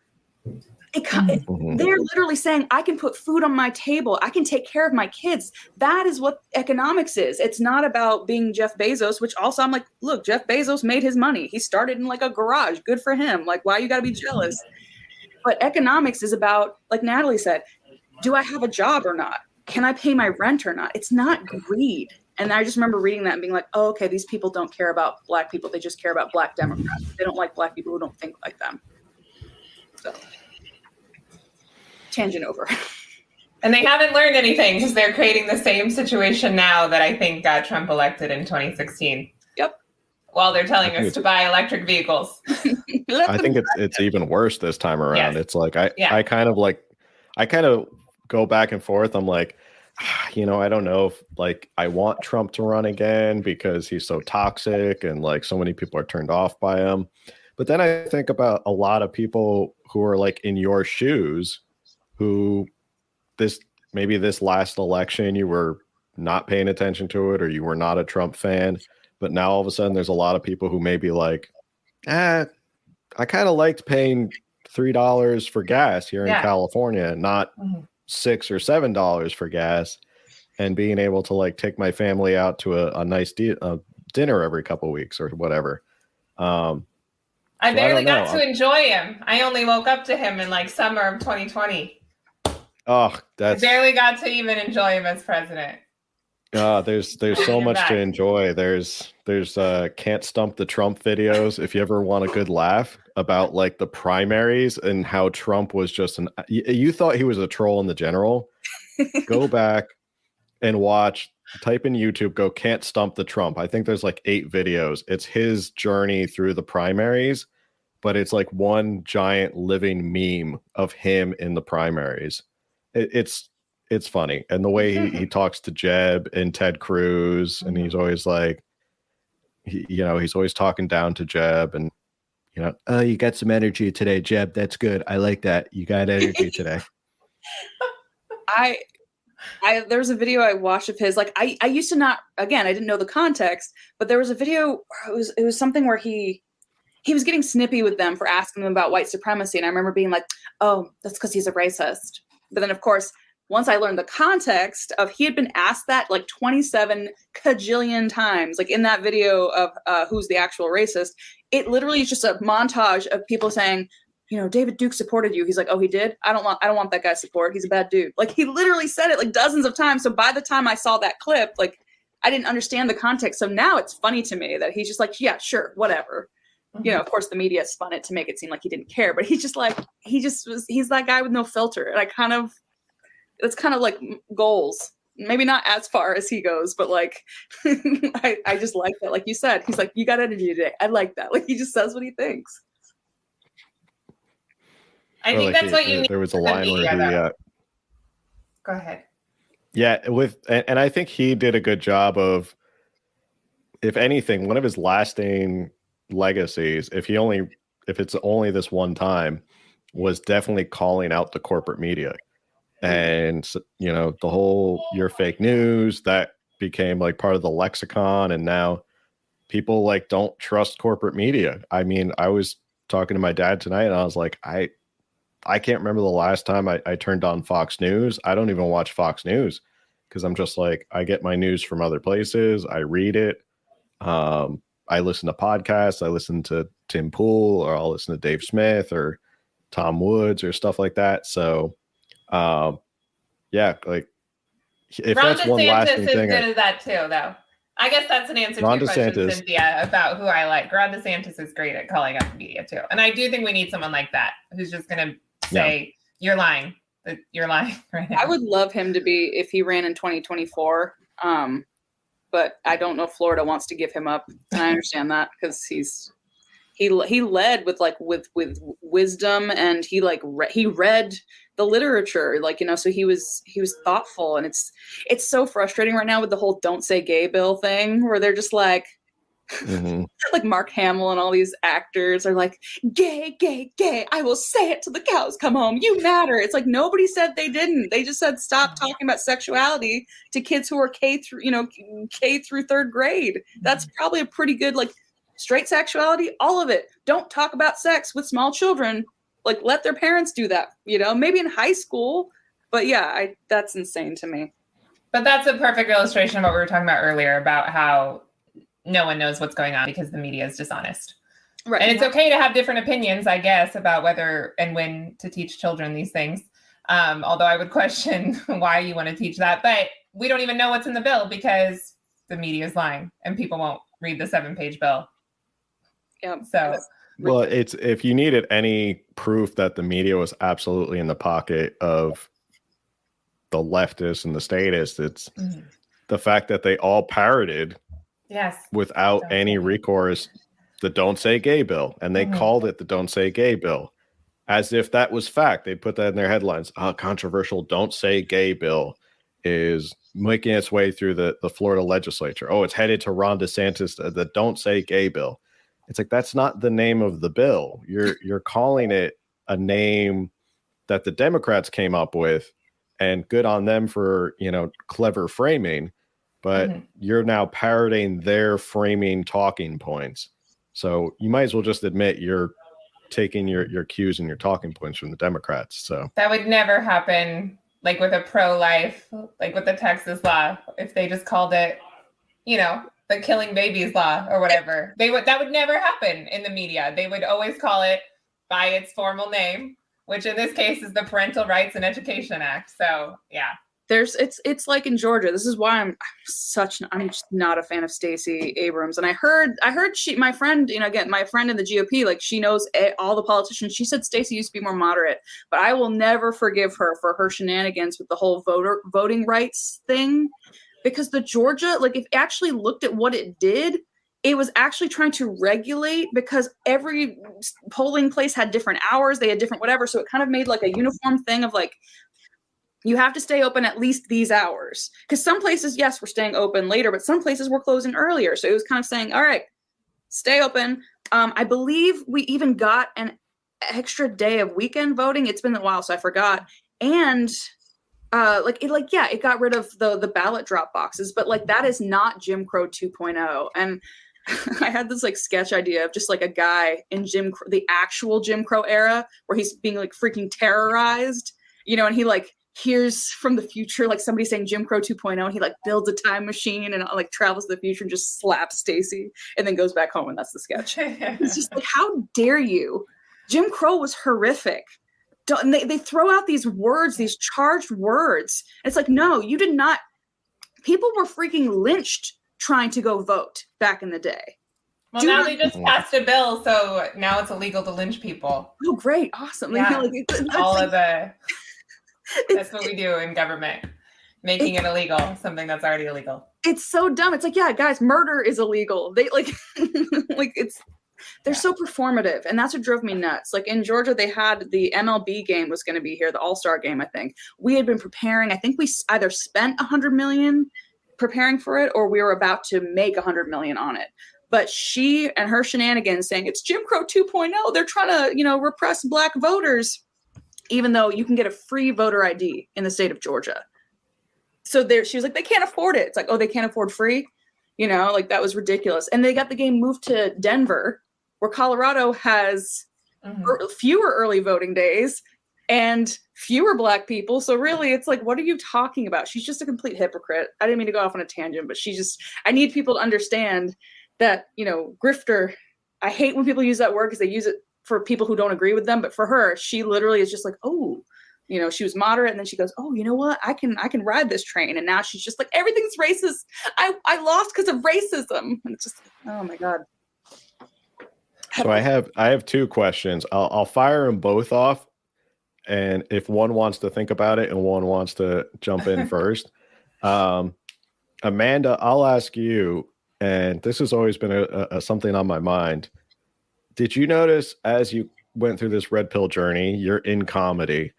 Did you start to see the comedy you used to watch and go, "This isn't funny anymore"? And now I can just see their props of the state, like Trevor Noah, Stephen Colbert, oh, 100 John Oliver. I'm so disappointed in Stephen. Like I literally like one of the earliest sketches I did was making fun of his vaccine dance. like I'm just like, bro, you are literally just like dancing for big pharma, you know? Thank you, Camille. Um but yeah, it's um Stephen Colbert. I'm glad that the real one stayed real though. Like Dave Chappelle, like I grew up watching like Monty Python and John Cleese is also another one who's like he makes fun of the of the the woke cancel culture mob and they hate him, but he's just like, bro, you I, I created comedy. I mean, he didn't create it, but like he's one of the the founders of it and he's he hates to see what's what's happening because comedians were supposed to be the ones who were the truth tellers, the Mhm. jester back in the day was the only person the, the, the kingdom who was allowed to tell the king tell it like it was without repercussion and once you silence that the king will not have a pers- any perspective so we're saying comedians can't say that it's offensive it's offensive. So i grew up with like chappelle show uh you know family guy south park. Thankfully south park has somehow come out of this unscathed. I don't know if it's just because they just have more money than god so they're like cancel me try it. Um but it's Yeah. disappointing. All these comedians that i used to think were really funny are now these like you know patton oswalt all these people where it's like ugh, they, they're just simps. And it's it's sad because i think they genuinely believe what they're saying. I thought maybe they were just doing it to save their butt but i think they now are they believe it. But that's why you have great you know comedians who are coming out now. And i think this will be a new era of comedy. And hopefully i'll be part of it you know. But like uh you know ryan long you have you know jp sears you have uh people who aren't even political but they're still willing to push envelopes a little bit like shane gillis like you kyle dunnigan like people who are like i can't focus on what you'll find offensive i have to focus on what's true and Mhm. funny those are my criteria now for any of my sketches and I try to be thoughtful. I try to not attack people. I tend to try to attack ideologies more or the things that they say. But I think comedy cannot be focused on how it will be received because there's always going to be somebody who's offended. And comedy has become like Sarah Silverman, Seth Rogen. They're all just like, I used to say things that were funny and now I don't. Like, that's not what they actually say. I, I used to be problematic, but now I've learned. I'm like, no, you just became unfunny. Mhm. Because funny I've evolved. yeah, I've evolved, I've learned, I've grown. It's like, no, bro, like, sorry, I just comedy is something I'm very passionate about because it's supposed to be something where we're all made fun of in like a, je- a jestful way, where it's like we're all a part of it. You're not supposed to have protected groups. And yeah, you know, don't punch down necessarily. Don't be like, hey, beat up gay people. Like, also, that's not funny. So it's like, but finding Yeah. observations about groups, I don't, that, I just, that's not hate. That's not hate. Yeah. It's the same thing. Well, it's like Steven- like Yeah. Steven Crowder on his show always talks about, and you're saying like Sarah Silverman and, and Seth Rogen, like they effectively pulled up the ladder behind them. Like, so they said all these problematic things. Mhm. Uh, Sarah Silverman wore blackface, but now all of a sudden they're because they're part of the elite and they're part of the upper echelon. They've pulled up the ladder behind them and said, no, no, no, you guys can't do that. It's not funny anymore Right. but now that I'm worth 25 million dollars, like I I can have the moral authority to say that. So, but you know, you're right. I think it has to be based in truth, and I, it that's what makes comedy funny is it has to be based in truth. That's why people laugh at it because they're like, that's true. We laugh at these things. So, Yeah. it's like your last sketch where you're talking about uh where you portrayed yourself as a queen as the elite and then you were talking about why the poor people just don't go out and buy teslas i don't understand and it's like and that that sketch it was so funny because I literally didn't even have to write most of it because the speech she gives, like I think I, co- I I put it too low, so I think it's under the the handle. But literally the whole speech she's giving, like you know, oh the gas, the price of gas has risen to four dollars a gallon. You know, that stings, all that. Literally verbatim quotes from Stephen Colbert, Jen Psaki, George Takei, and uh, kind of a paraphrase of what Pete, Pete Buttigieg and Kamala said. But like they Mhm. wrote that for me. Like they were my co-writers in that sketch. I'm like, I you cannot write sometimes satire just like I couldn't have written anything that that that dumb. like they wrote it for me. I'm like, wow, you guys really said it. Like Colbert, like literally said, like, oh well, I'm willing to pay fifteen dollars a gallon. like Yeah. But to your point, though, they don't believe what they say. I don't think because he in that same segment, he first of all says we're doing the right thing by sanctioning Russia, Russia, and then he makes fun of how we're now trying to do deals with Saudi Arabia, who are, you know, one of the worst guys, the biggest sponsors of states uh, sponsored terrorism. And then he says, "I have a Tesla, so I'm willing to." So he makes fun of what he's saying, and he's being clapped the whole time, and it's like people don't get that he's making fun of you and he doesn't believe what he's saying because he drives a Tesla. He knows we're trying to talk to Saudi Arabia. So it's not some moral grandstanding thing we're doing. Mhm. I, I don't know. I don't think anyone believes what they say. Maybe they do. Some of them do. I, I think Colbert is smart enough, and I think he has a he has a team of writers. Most of these late night hosts don't write their own stuff. They have like a team of people writing it for them. And I think Yeah. it's safe to do it, like we saw with SNL. Suddenly they have a sketch which a year ago would have been really funny if people hadn't like lost their jobs because Yeah. of their ridiculousness. But like, you know, they were making fun of how like mm, careful, you can't say all this stuff, and it's like, bro, like once it's cool, they'll all start saying it again. You'll have people be like, oh, but they'll never say we were crazy. They'll never be like, guys, sorry about that. They'll they'll just I don't know what they're gonna do, but it's it's infuriating to watch. Yeah, it's like when Jon Stewart made it okay to talk about the Wuhan lamp lab Mhm.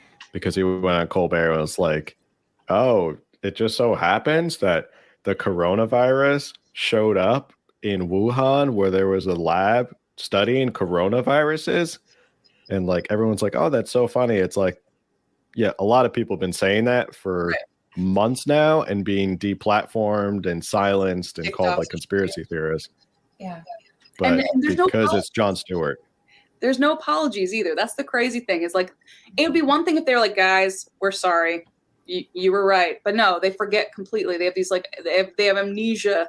Like literally all the stuff we knew that you know masks, cloth masks, were not as effect- effective as N95s. We've known this for like a year, a year and a half. You know that we've known all this stuff. Or like, hey, natural immunity is not only a thing; it's actually pretty darn effective. You know, and maybe people don't need to get vaccinated. You know, like it's it's all that stuff. And now they're just saying it like, oh yeah, yeah, yeah, we all know.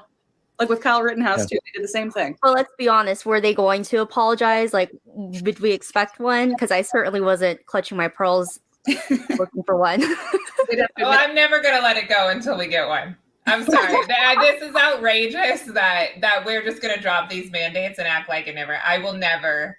I hope no one ever forgets this. I, I should go down in history books. I think it was one of the worst things. I think uh, Dennis Prager said it's the biggest mistake we've ever made in the history uh, in modern history, and I think that that's true. Mm. So it was So next question. that uh, I had queued up for Natalie, and I don't know if you if you'd already talked about this. You can say I already talked about this. Um, you you seem to have taken a turn into religion as part of your red pill journey. How did that start, and when did when did you start getting into that, and how's that been for you? Oh, when I was little, I wanted to be a nun when I grew up. Oh, okay. Uh, yeah, yes, I was raised Catholic, um, but I left it for a long time because I became a feminist and a leftist and all of that. Um, I it, the same way that my journey to being red pilled or waking up or starting to wake up, um, it was authentic. I didn't try to do it. I didn't seek it out. Um, but a lot of the last two years and still um, have scared me a lot and uh, i would have found it challenging to go through them without cultivating some kind of relationship with god um, because i think things have been very difficult and will continue to get difficult. We kind of spoke about that. Uh, i don't think they're going to get better for quite some time. Um, and yeah I, amanda what you were saying about therapy I, for me it's kind of been um, I don't that gives me a source of peace of like, okay, so all this can be going on around and like you say personal responsibility. I guess mine is sort of the opposite in some way of you know that there is a power greater than me, but it gives you some sense of peace in in all of this. Yeah. Okay. And I has just that think been it's something?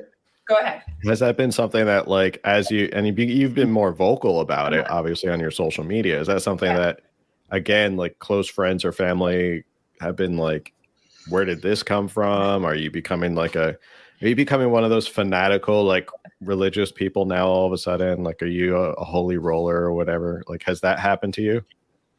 Um, I yeah, I guess a, a little bit. My parents are very pleased, um, but uh, you know, I always get accused of um, you know, doing it inauthentically or or for attention or um, because I'm getting older and I I need some things in life, and now I'm becoming an older woman.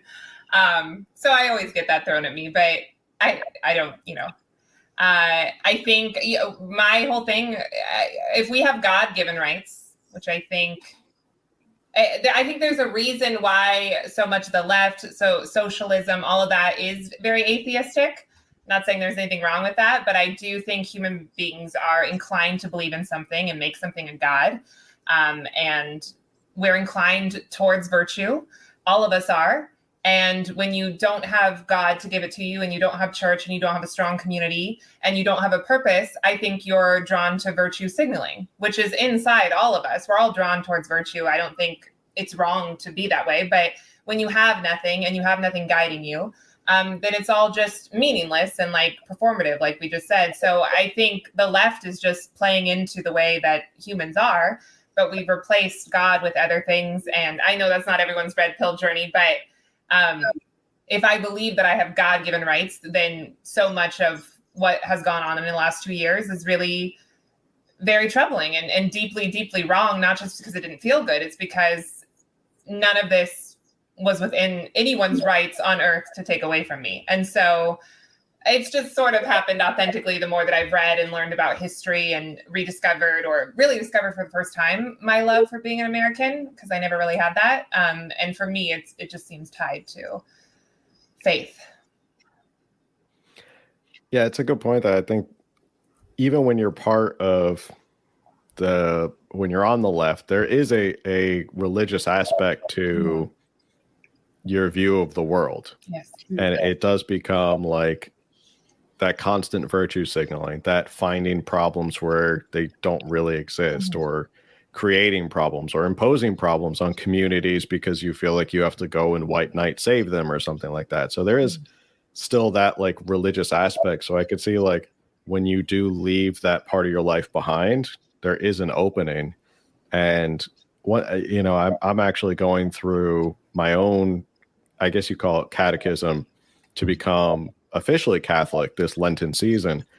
And uh, this past Sunday was the rite of sending, where they send all the new candidates to the bishop, and the bishop basically blesses you and says, "Good luck on your journey."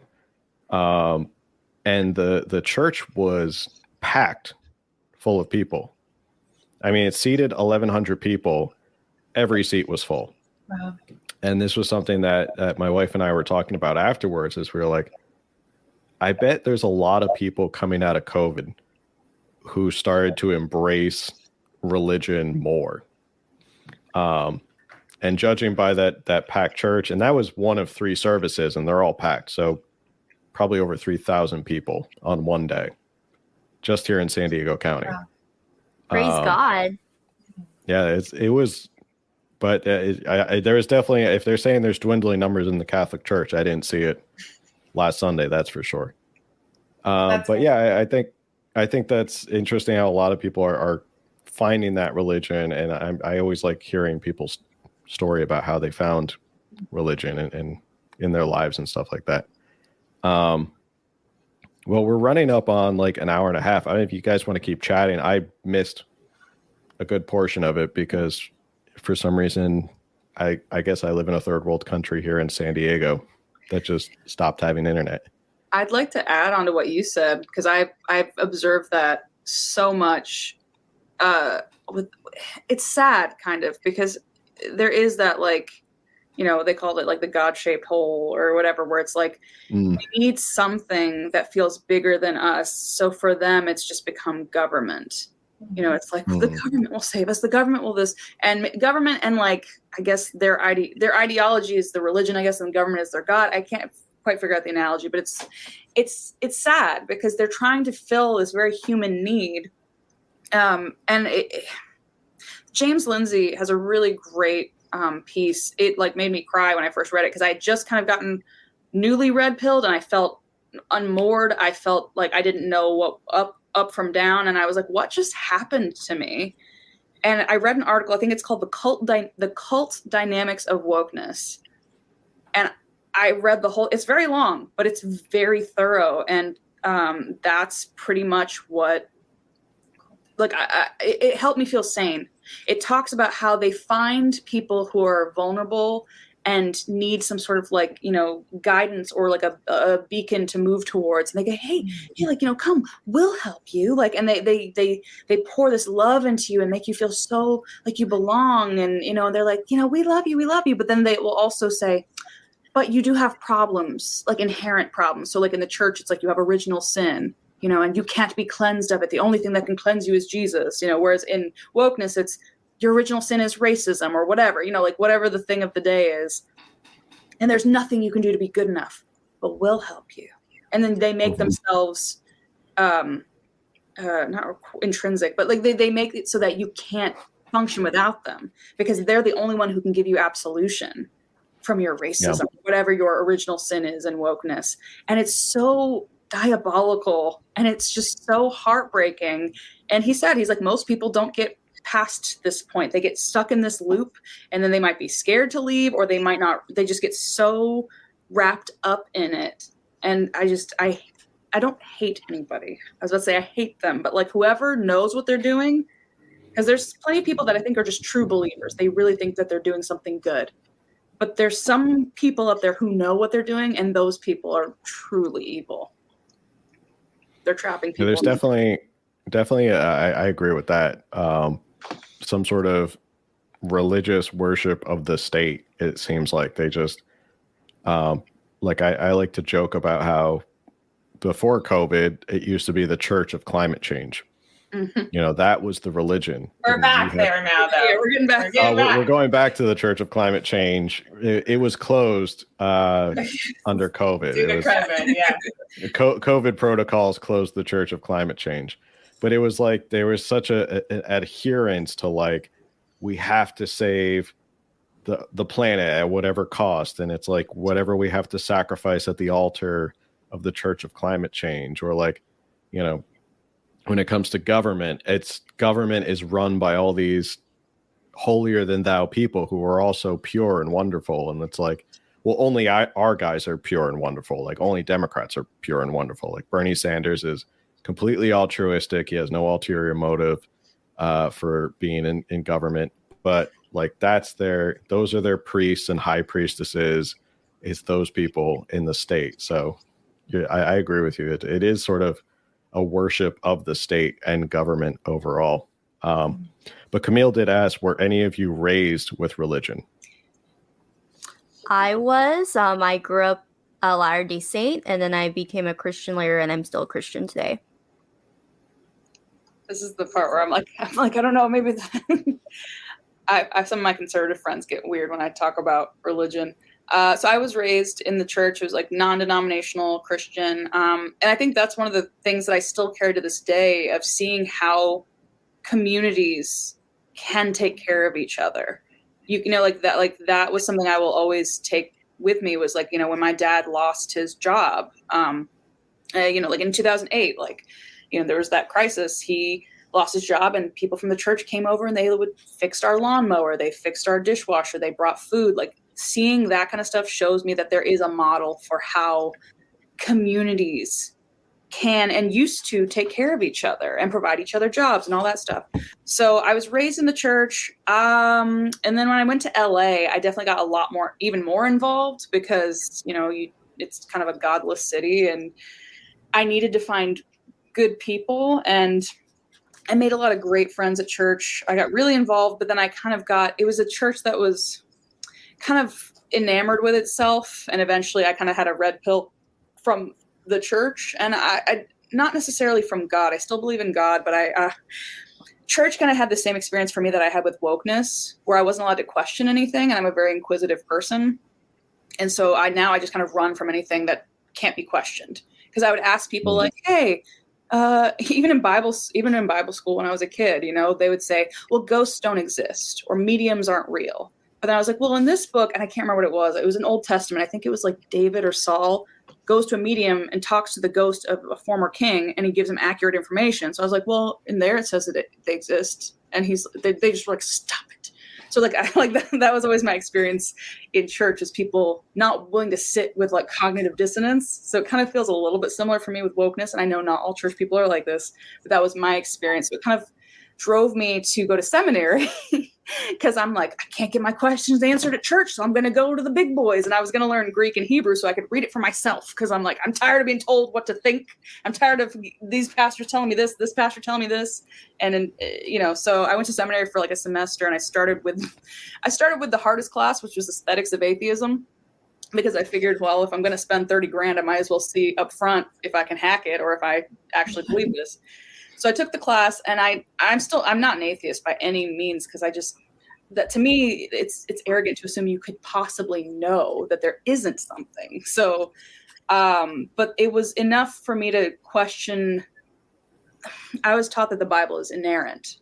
So for you know it's like the perfect verbatim word of God and I was like I don't know if I believe that. So that's kind of where I am where I'm like I'm open to the idea that it is you know God inspired, but you know, like I don't know. I'm so I'm kind of just in that nebulous space where I'm like, if He wants me to know, He'll kind of bring me back to that place or whatever. But for now, I'm I don't know. I don't think I'm say agnostic because I do believe in God. Anyway, it's a very long-winded question. You probably didn't need to know all that, but yeah. So, so I, I feel like that's the part where I probably don't fit in as well in conservative spaces because they're like, "Come to church." I'm like, "No." um, but yeah, no, actually, I, I enjoy going to church because I like the community and I like the people. And I do think church people are, they really are, um, I think, the model for what we need this country to be.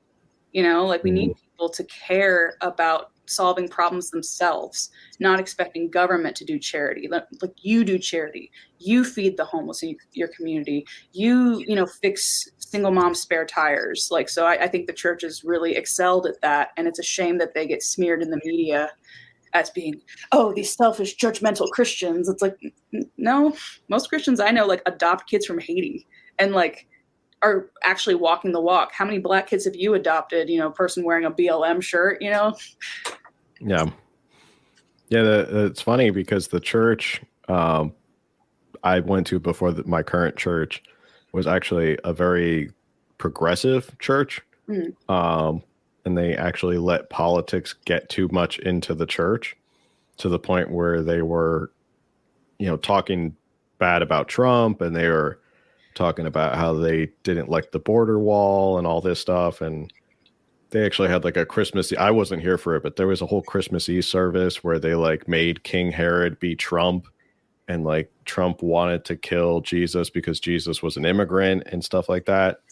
Um, yeah, and thankfully people told me this, but I um, I, I eventually obviously left that church, and I know a whole bunch of people who left that church because they're like a little bit too crazy. But it's funny you bring that up because my uh the church I'm at right now, I would have thought like, oh, I'm going to Catholic church. It's it's very strict. It's very, you know, this is the way it is. But going to class afterwards, we we sit around and we like we question a lot of the scripture and we kind of walk away and we're like, I don't know. Mm. We all have different answers, but so I guess it's to answer your question. I guess it's all about finding the the right church um, and the right community. I but like you'll that. find it yeah I like people who just are like you know what i think that's what it is it's the people who don't necessarily say that you have to know because they're like to me they were they were hinging and i don't know if they, they were like southern baptist or whatever but there's a certain denomination where they're like no we believe in the inerrant word of god you have to believe that this is that or else we can't go further and i'm like well then I'm... Mm.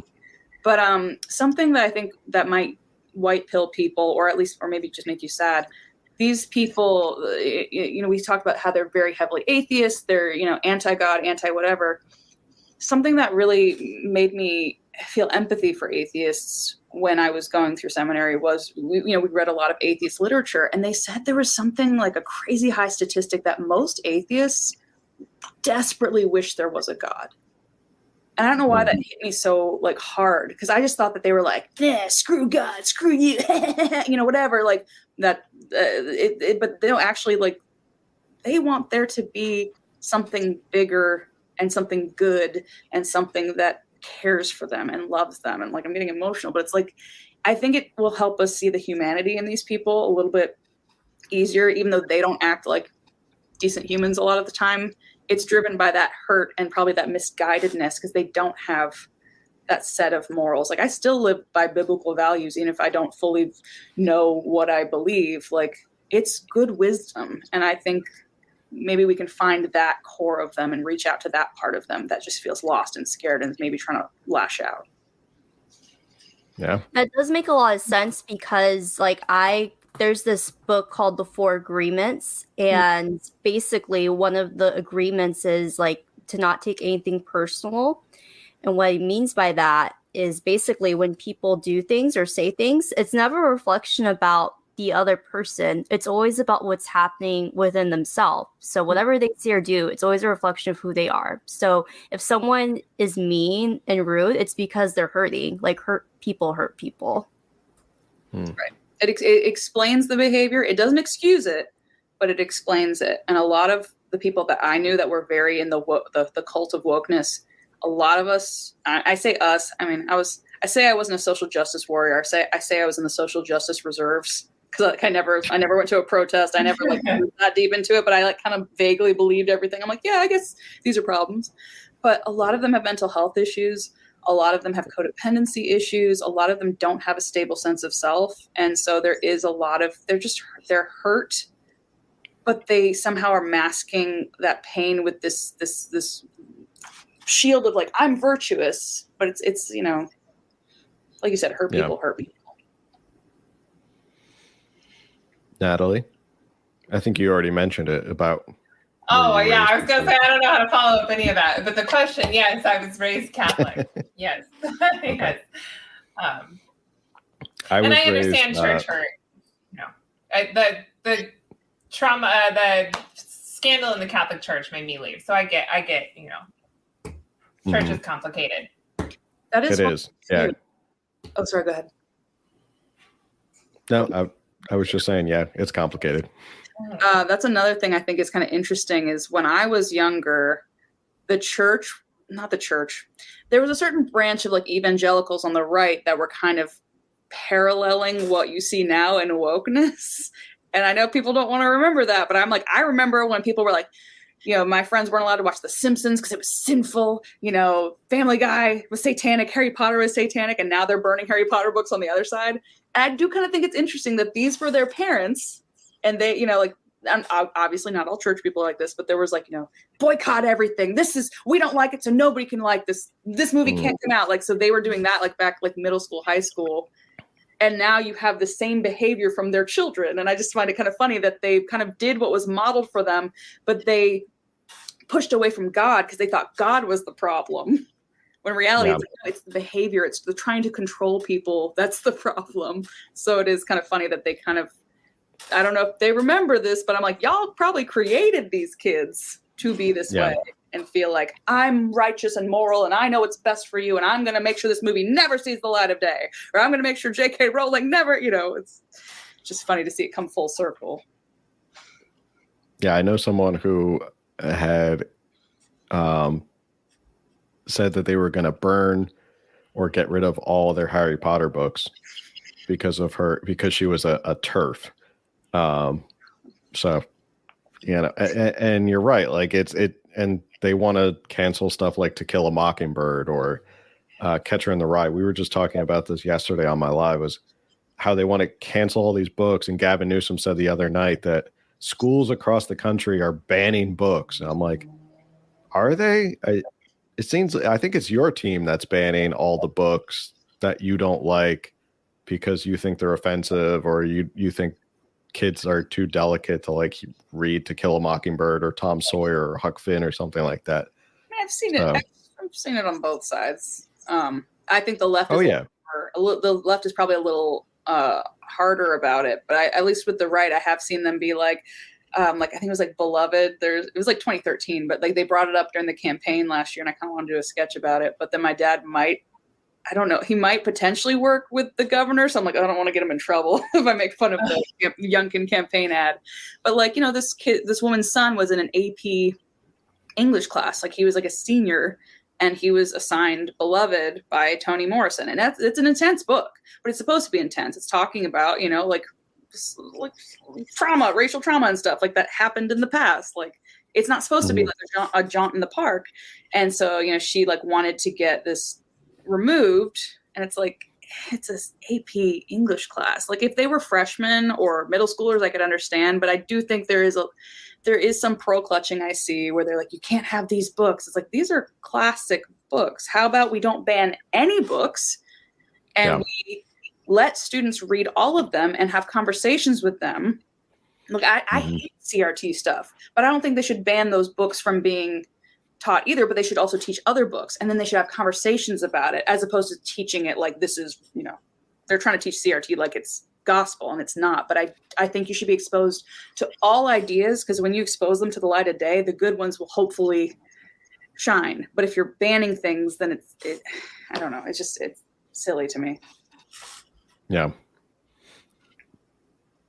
Banning books. I, I think you should always question. And that's sort of, I, I guess, sort of kind of a way to like maybe round out the the whole conversation is that I don't think your like your red pill journey ever really stops. Like it doesn't just you don't just get like one day you wake up and you're like today I'm red pilled and you go on the rest of your life like this perfect human being like it's more of it's just a dramatic change in your philosophy and it happens over like a slow period of time.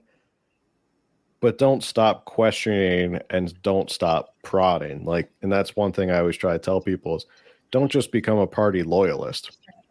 You know it's very attractive for people to be like oh i'm no longer on this team. I'm no longer on the blue team. So now i guess i have to be on the red team because i need a team.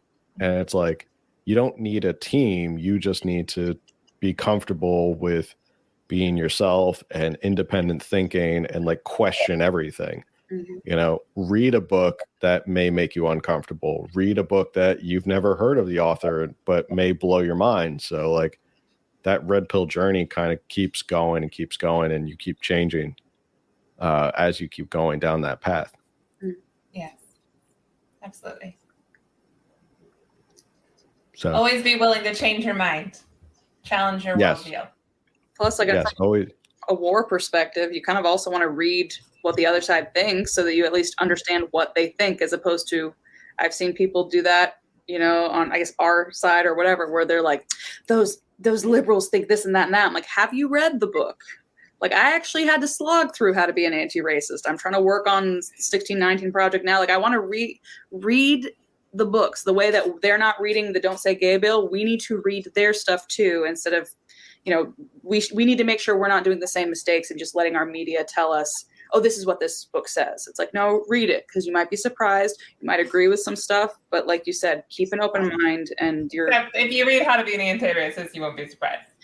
There were a Good couple point. parts. Point well taken, but There were really, parts. Like he said he actually says Okay, he says black people can be racist. I was surprised that he said that. Like there's some there were a couple parts where i was like oh interesting. But yeah his thesis is completely bonkers. But now i can at least have a conversation Yeah. with a lot of them because even a lot of them haven't read it. That's what i'm learning. He's like they're all about anti-racism but even they haven't read their bible. And i'm like well i have and that's not what this is what he says. And they're like oh. So read everything and it helps you connect with other people too Mhm. that's the other thing is like if you read stuff outside of your echo chamber you learn like you're saying you learn what people are talking about Mhm. and you learn how they're talking about stuff whether it's you read the san francisco chronicle or you read the new york times or something that like is not where you would go get to go get news that confirms your bias so you start to look at it and go, oh, okay, so this is an issue they see on the other side of the, the aisle. What would be my solution to this that would make sense to people on that side of the aisle? Um, one book that I always like to push on people is is the book Don't Think of an Elephant. Um, I think Cynthia said she just bought a, a copy of it. It's a really old book from like 2004. It was updated in 2014 but it's literally a book about this guy talking and teaching people like this is how progressives need to start framing issues to connect with American voters. But you can read what they're reading and their strategies and be blown and be like, oh, we should be doing this stuff as well. This is good stuff. Like, why aren't we doing this? So, to your point, like, yeah, read the other side too. Don't just sit in your echo chamber and be like, I'm just going to read you know Fox News and and the Drudge Report. Don't read the Drudge Report. The Drudge Report's pretty bad. Um, there are a lot of other things. So great. Well, any final comments? I'm sorry that I dropped out um, with the Wi-Fi, but I'm glad I was able to hop back in. I'm glad you guys were still alive when I came back in. You guys were having girls chat when I, that I came back and interrupted. Any final comments on? I think you set the record for the longest podcast in the California Underground. Are we the most So, guests though? Had most one? guests most Wow. guests and the longest podcast so this is like this is like a epic podcast that we're doing right now I mean, that's pretty par for the course for me. I don't know if you can tell, but I talk a lot. so whenever I'm on podcasts, Uh, that's like, that's great for podcasts because you'd be surprised whenever i have like new people on i'm like oh god i, I hope they like talking. Because I, I hate when you get someone on who's like you ask them something and they, they give you like one or two word Oh, answers and you're like okay gotta fill up at least 40 minutes here. And we're in minute five so this is going to be a rough one but this was great. So cynthia got a shout out for taking over the hosting duties while i was thank gone. you. Yeah, nice job, Cynthia. You're welcome. It was fun. well now i have to go back i'm going to have to go back and listen to cynthia taking over so She has some good questions. Awesome. I knew she would. Um, yeah. So, any final comments from your red pill journeys? Will you guys want to come back and talk more about it? of course, Amanda, yeah. you're sort of new to the California Underground group. Do you want to come back and be on the podcast? Yeah, no. Natalie's been on plenty of times. This would be this would be really fun. Yes, libertarians do love to talk. Don't ever Yeah, like they- if you say anything about like taxation or whatever, we will go. Uh, we'll be like, oh, don't get me started. So yeah, uh, but but uh, no, I would love to. This is actually kind of my first um, like coming out. I guess like I've started putting Oh. out content. Oh, I'm actually talking about this in a recorded format that's not like secretly like, yeah, this is what I think, or messaging Natalie. You know, so this is exciting for me. That's why I kept talking so much. awesome. that's awesome. Yeah, thank How fitting. California Underground and came out from underground. Oh, I like that. I like that. Yeah. Well, that's the point. Of, that's why I started the the platform. Is it does feel like a lot of times you are kind of like in this underground society of like mm-hmm. you can't talk about this stuff in California because it's like, shh, you can't. You did you say you're for lower taxes? shh, you can't say that stuff out loud. Um, but that was sort of the point of it. So great. Well, I don't want to keep you guys any longer. It's it's going pretty late right now, and uh, thanks for coming on and setting the record for the longest podcast with the most guests. And uh, let's do this again soon sometime. All right. Awesome. Yeah. Thank you. and everyone who tuned in thanks for tuning in and um, as always there's an audio podcast that comes out tomorrow. You can subscribe on apple spotify google all those places. And uh, yeah we'll catch you on the next one. Night everybody